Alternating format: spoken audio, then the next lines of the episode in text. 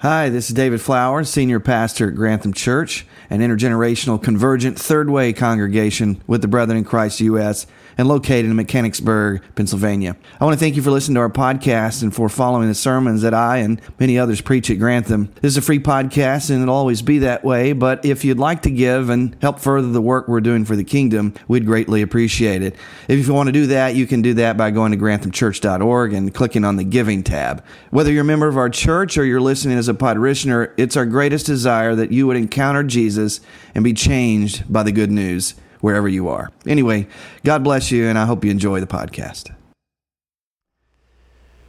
Well, if you don't know, we are in a series called Meals with Jesus, discovering God's blessings around the table. And here I am around the table this morning. I feel like ordering coffee and eggs or something.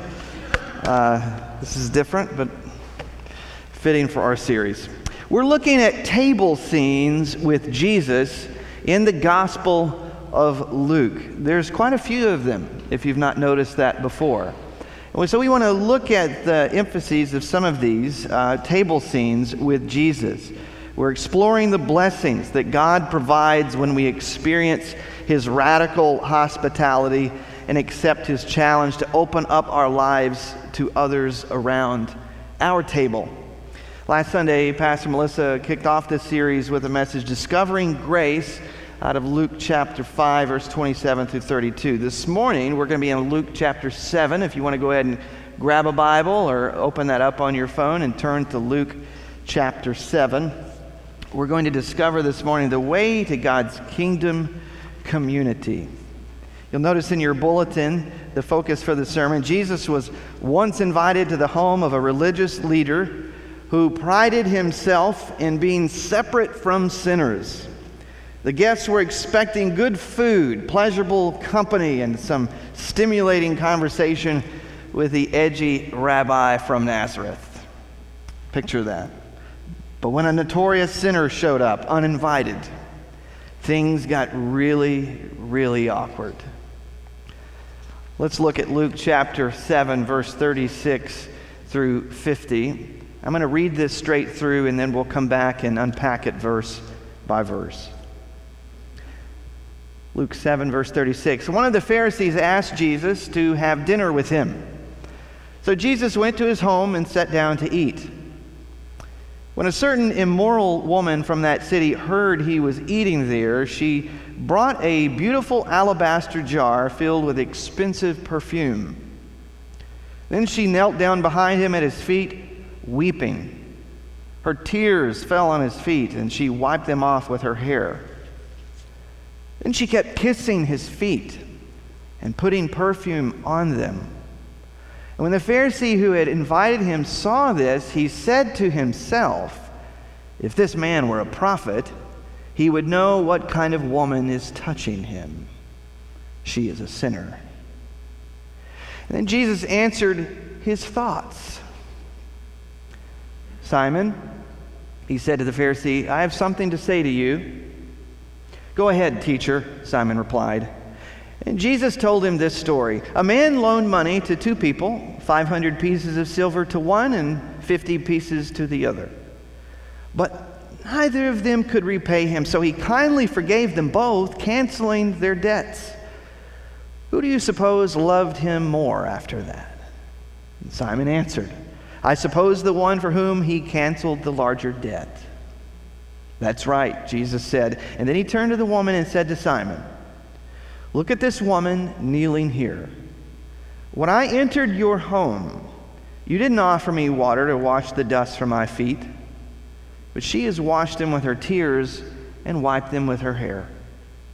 You didn't greet me with a kiss, but from the first time I came in, she's not stopped kissing my feet. You neglected the courtesy of olive oil to anoint my head, but she has anointed my feet with rare perfume. I tell you, her sins, and they are many, have been forgiven. So she has shown me much love. But a person who's forgiven little shows only a little love." And then Jesus said to the woman, "Your sins are forgiven." The men at the table said among themselves, "Who is this man that he goes around forgiving sins?" And Jesus said to the woman, "Your faith has saved you. Go in peace." This is the word of the Lord. Thanks be to God. Well, maybe you've heard this story before. There's a couple different versions of this in the Gospels, but this one is unique. Let's go back and look at verse 36 and just unpack this a bit and look at this from its original context and specifically sort of table expectations and manners and etiquette in the first century. Verse 36 says, "One of the Pharisees asked Jesus to have dinner with him, so Jesus went to his home and sat down to eat." Now, why is this Pharisee inviting Jesus to dinner? Likely not because he was a fan of Jesus. Maybe he wanted to know more about what Jesus was teaching and what he was on about, but it could be that, like other Pharisees, he was intending to embarrass Jesus or trap Jesus. We don't really know his motivations, but they're not necessarily good. We do have a couple of examples like Nicodemus, Joseph of Arimathea, who are both Pharisees that were fans of Jesus. They were open to Jesus, became followers of Jesus, but a lot of the Pharisees were not. And you can see right away in verse 36 that he does not offer the customary acts of hospitality when welcoming a visitor. We'll come back to that in a moment. Look at verse 37. "When a certain immoral woman from that city heard he was eating there." Now, this is probably a euphemistic way, that is a nice sort of cultural way of saying that this woman is a prostitute. We have all sorts of euphemisms today sort of soften the blow of certain words or phrases or ideas, and in this case, what this woman's occupation was. So picture this. It's likely that there was a public court where this woman could see what was going on. She barges into the room. Certainly she's not invited. There's probably not even any other women in the room, unless maybe they were servants or slaves. And so the first woman, and she is a woman, an immoral woman from that city, and she barges into the room, and she brings a beautiful alabaster jar that is filled with expensive perfume. Here is an alabaster jar. This was in the office when I got here. So John Yates, I don't know if you're responsible for this. Maybe we've put some oil in this in the past, but this is what an alabaster jar would look like. And in this case, it held rare, the Bible says, expensive perfume. So probably this was some sort of inheritance that was given to this woman in case she falls on hard times. Maybe it's a retirement. And she's pouring it all out on Jesus' feet. Look at that. Verse 38, "She knelt behind him at his feet, weeping. Her tears fell on his feet, and she wiped them off with her hair," and you can just hear a gasp in the room. Because this just doesn't happen in first century Palestine. A woman letting down her hair would have been seen as a sexual act. Now, I want you to think about this for a moment. This may be the only way this woman knows how to express her love and care to Jesus. What was it that brought this woman to Jesus? We don't know. It seems that she heard him probably teaching. Maybe she saw him heal and even forgive people of their sins. But like so many others in the Gospels, we have an individual here that's not going to let anything stop them from getting to Jesus. And in this case, show her love and devotion to him, regardless of what it might look like. Luke tells us, "Then she kept kissing his feet." It gets even worse, right from the perspective of a Pharisee. I mean, they're about to have a heart attack, I imagine. And she's pouring this expensive perfume on his feet. So she's doing something that looks sexual in nature, and then she's just wasted this life inheritance, so they thought, on the feet of this edgy rabbi from Nazareth. And when the Pharisee who had invited him saw this, he said to himself, If this man were a prophet, he would know what kind of woman is touching him. She's a sinner. And then Jesus answered his thoughts. By the way, you know God can read your thoughts, right? He reads his thoughts and says, Simon, I have something to say to you. By the way, this is the only instance in the Gospels where Jesus reads people's thoughts and turns to them and speaks challenging words, even words of rebuke. Simon says, go ahead, teacher. Jesus told him this story.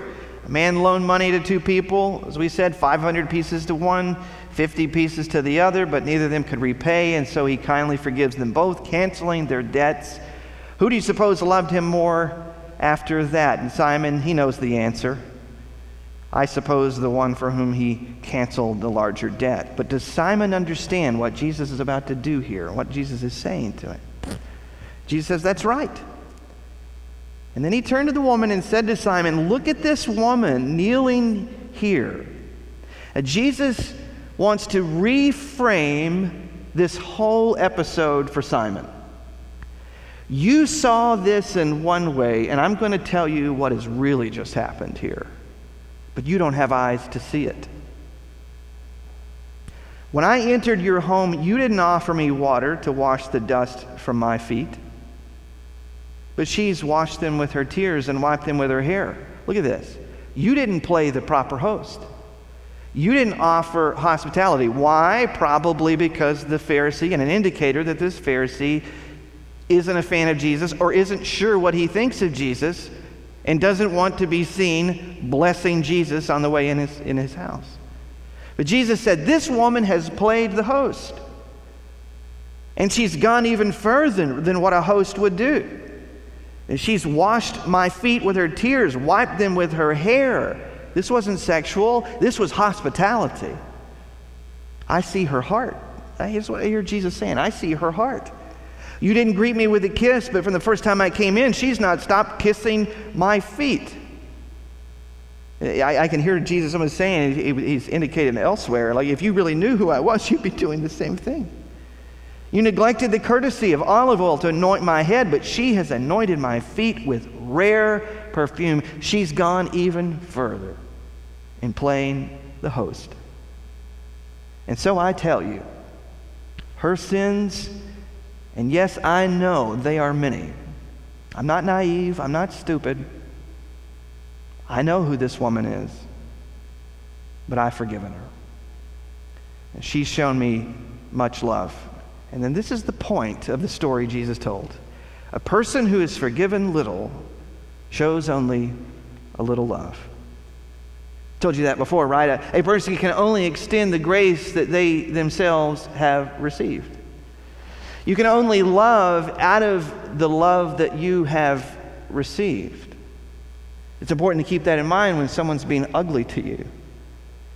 Someone's assuming the worst about you or treating you unfairly or unjustly. Look at them and see them the way Jesus would. And that's exactly what's happened here with Simon.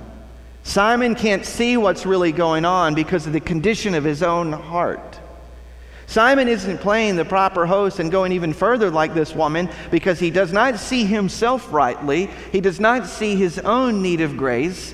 He does not see his own sins are just as bad as this woman. That's what happens with the cross. We're all now on equal footing. No one is righteous. No, not one, the scriptures tell us. Here's an artistic expression of this scene here in Luke chapter 7. Just imagine this scenario and how scandalous this would have been in their eyes for Jesus not to rebuke this woman but to accept her offering for seeing it what it was, an expression of love and hospitality from a broken woman. And so Jesus assures her that her sins are forgiven and that God favors her. and tells her to go into peace. In peace. Let's look at some what we'll call table takeaways from this story. We've already touched on a few of them. Number one, God welcomes broken people at his table, and he sees what is in a person's heart despite appearances. Now, this is good news, right? This is good news for all of us. Of course, unless you think like a Pharisee. That God welcomes broken people. Don't miss this. God embraces sinners and the messiness that exists. He doesn't run from it. He's not embarrassed by it. He embraces it. He sees the heart of this woman, and she receives a blessing. And think about what this might mean for who you invite to your table. Right? Who might show up unannounced or uninvited and make things awkward and uncomfortable for everyone? Have you ever experienced that before?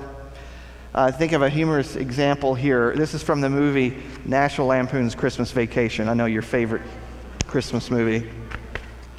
You all know who that is standing there, right? This is Cousin Eddie in his blue leisure suit. Cousin Eddie is annoying. He is ill-mannered. He is gross. He has a low IQ. And clearly he has a poor taste in clothing. Right? You remember he lets his dog come to the table and he's hacking up a bone underneath the Christmas feast. However, in Clark Griswold's own words, remember what he says? Eddie's heart is bigger than his brain. That's how Clark Griswold compliments his cousin-in-law. Right? Eddie proved this by kidnapping Clark's boss for cutting out Christmas bonuses that year and not telling them. So think about this. Maybe you've never viewed this movie this way and this particular character in this way, but regardless of the awkwardness, even what seems offensive, the Lord invites us to see a person with different eyes in order to love and accept them as he does. So with different eyes, think about Eddie for a moment. Now, if you haven't seen this movie, there's no excuse. It's been out for years, right? So this Christmas, gather around with your family. But think about this. Eddie was fun.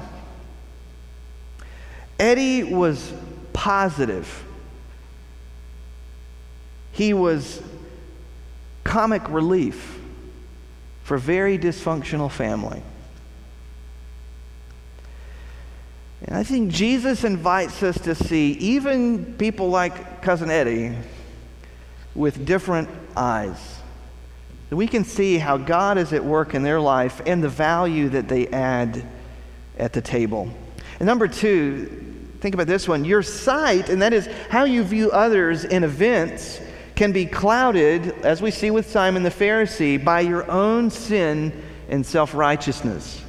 So we should be on the edge of our seat about this. We should be very sensitive to this. We should be very humble about this. Don't be like Simon the Pharisee. Check your own heart. Remember, you can only extend grace that you have received yourself. And be careful not to make assumptions or project your own junk onto others, because it will blind you. It will blind you not only to the value that one brings to the table and their acts of service and their acts of love, but also that God himself is there in your midst. Number three, another table takeaway, and this is related to number two, the condition of your heart and spiritual vision will determine the depth of your hospitality toward others. You know, if you're not very hospitable, and you're not able to look past your own judgmental thoughts and feelings about a person, it says more about you than about them. I think Jesus would have us know that this morning. It's a sobering thought, but it's true. So let's be willing to let the Lord have our heart and our eyes. Oh, Lord, We give you our heart this morning. We give you our eyes, and we ask that you give it back to us so that we can see and think and feel the way that you do about people. And number four, in order to discover God's community, this is what we see in this episode as well, we must see ourselves as equals and gather in love and grace. Think how narrow-minded that table was. It's all men. And all men who think that they are righteous. And Jesus not only accepts the sinful woman, he simultaneously declares her equal with men at the table. And we see this in how he disregards Jewish customs and accepts her. Think about the Godhead even, the Father, the Son, and the Holy Spirit, the Godhead, the Trinity. We see this sort of equality and submission one to another in God himself. Take a look at this iconic painting of the Trinity from Russian artist Andrei Rublev. You've seen this picture before? The Trinity, three persons, one God, we say. Three persons, but one God. Different functions. The Father, Son, and Spirit function differently, but equally are God. Mutually, Christian theology tells us, mutually are submitted to one another. There is no subordination. Equally submitted to one another. The Father is the lover, the Son is the beloved, and the Spirit is the love shared between them. Within God himself, there is perfect community. Folks, our own theology about God teaches us what it means to be created in his image and treat others as such. And notice the artist depicts the Trinity where? At a table. At a table. Lastly, number five, our last table takeaway. When Jesus is at the table, notice what happens. Souls are healed. Is Jesus at your table? Is Jesus at the table of your family and of your friends and with your neighbors? Because when Jesus is at the table, people walk away changed, just like this woman. When we set the table for Jesus and we allow him to be present, it's not just eating that we're gathered for, although that's good and I look forward to that. It is also for divine community. It's also for relationships, and it's for soul care. Remember what Jesus said to the woman, "Your sins are forgiven. Your faith has saved you. Go in peace." Brothers and sisters, what words of blessing can we give to those at our table? You know, it could be our spouse, could be our children, could be Cousin Eddie, it could be the neighbor who won't look us in the eye, it could be that neighbor that votes differently than us, it could be the person who doesn't have much, who's poor, who hasn't taken a bath in a while. Whoever it is, what words of blessings can we speak? How is God calling us to do that? Think about this, church. Eating at the table, whether it be with family or with the church or your neighbor or even a stranger, ought to be a picture and an embodiment of the gospel, a tangible expression of God's love, forgiveness, and healing. So what would that look like in your home? Back to Dwayne's point, which he made earlier in the Everyday Disciple. You know, they say that one of the things that increases faith among our children is to eat dinner at the table like 5 out of 7 days a week, as well as having someone else in the church who's invested in your child. What would that look like in your home? What would it look like as you invite others into your home to discover community at your table in an intimate space? We're inviting you, as you know, to do that at some point in this series. You can plan that out. You can email somebody. You can call them, say, hey, let's do dinner. You know, maybe somebody you know real well, or maybe somebody you don't. Or it could be even spontaneous. Some of you know Homer Mildred, for years. They would come to church having already prepared a meal to eat for lunch, and they would look for someone to invite into their home. Maybe God wants us to continue that tradition here at Grantham. to continue to bless folks. If that ever happened to you, if Homer Mildred ever invited you to lunch that way, would you raise your hand? We have a few in the room, some over here. Yeah. I encourage you to do whatever the Spirit leads, of course, but think about even being spontaneous with this, because God can work in the spontaneous. Finally, here are some questions for reflection and response as we think about discovering community at the table of Christ. Number one, how does the table story here in Luke 7 speak to you? Something I would challenge you to do if you didn't do this already in the reading. It's often telling when we read a story like this who we imagine ourselves in the story. You know, I heard that oftentimes pastors sort of see themselves as Jesus, maybe because, you know, we're the shepherd of the congregation. I don't think that's always healthy to do, so, you know, hear me say that. See yourself as the woman. See yourself as the Pharisee. Enter into this episode and listen to the voice of the Spirit. What is the Spirit saying to us about this table experience? And number two, how is the Spirit inviting you to respond to this message? Or as we say at Grantham, what is God saying to you? And what are you going to do about it? Let's pray together. Father, we thank you, Lord, for this wonderful story of Jesus helping to reframe an event for us. To see this woman and this situation through your eyes.